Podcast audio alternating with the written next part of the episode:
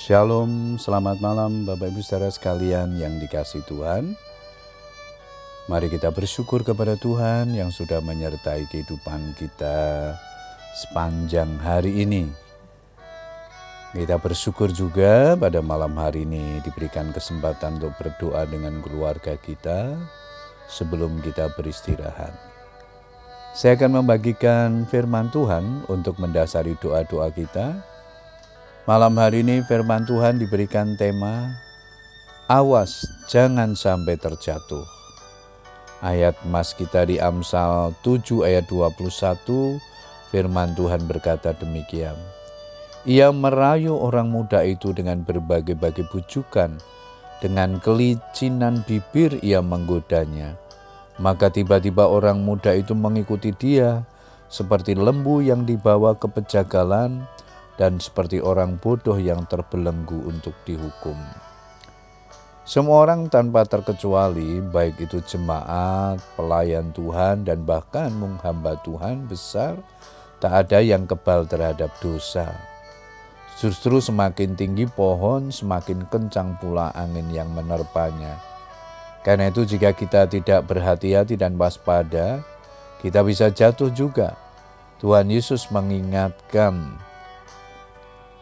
supaya kita berhati-hati dan waspada. Dalam Matius 26 ayat 41 di sana dikatakan berjaga-jagalah dan berdoalah supaya kamu jangan jatuh ke dalam pencobaan. Roh memang penurut tetapi daging lemah. Memang kita masih hidup di dalam daging, tetapi hal itu bukan berarti kita akan membiarkan hawa nafsu kedagingan menguasai hidup kita, sebab setiap kita yang percaya kepada Kristus adalah miliknya. Barang siapa menjadi milik Kristus Yesus, ia telah menyalibkan daging dengan segala hawa nafsu dan keinginannya. Maka biarlah daging kita turut disalibkan bersama dengan Kristus. Bagaimana supaya kita tidak mudah jatuh? Marilah kita membangun manusia roh kita melalui persekutuan yang karib dengan Tuhan. Melatih diri dalam segala hal dan mendisiplin diri dalam doa, niscaya roh kudus akan menuntun dan menguatkan kita. Hiduplah oleh roh, maka kamu tidak akan menuruti keinginan daging.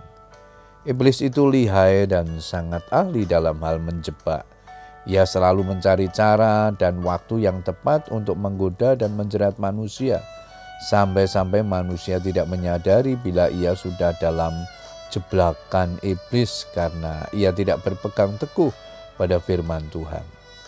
Amsal 7 ayat yang pertama sampai dengan tiga Hai anakku, berpeganglah pada perkataanku dan perintah perintahku dalam hatimu Berpeganglah pada perintahku dan engkau akan hidup. Simpanlah keajaranku seperti biji matamu. Tambatkanlah semuanya itu pada jarimu dan tuliskan itu pada loh hatimu. Kita pun harus berhati-hati dalam bergaul. Jangan bergaul dengan sembarang orang, itu berbahaya. Kita sering kali mudah terpengaruh, tak kuasa menolak karena sungkan ajakan atau tawaran dari teman atau orang dekat kita. Karena berkompromi, maka kita bisa jatuh.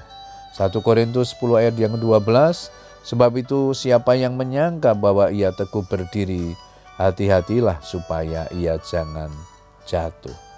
Puji Tuhan Bapak Ibu Saudara sekalian, marilah kita terus menjaga hidup kita sedemikian rupa agar kita tidak jatuh di dalam dosa, dan Tuhan terus membawa kita dalam hidup kebenaran. Selamat berdoa dengan keluarga kita. Tuhan Yesus memberkati. Amin.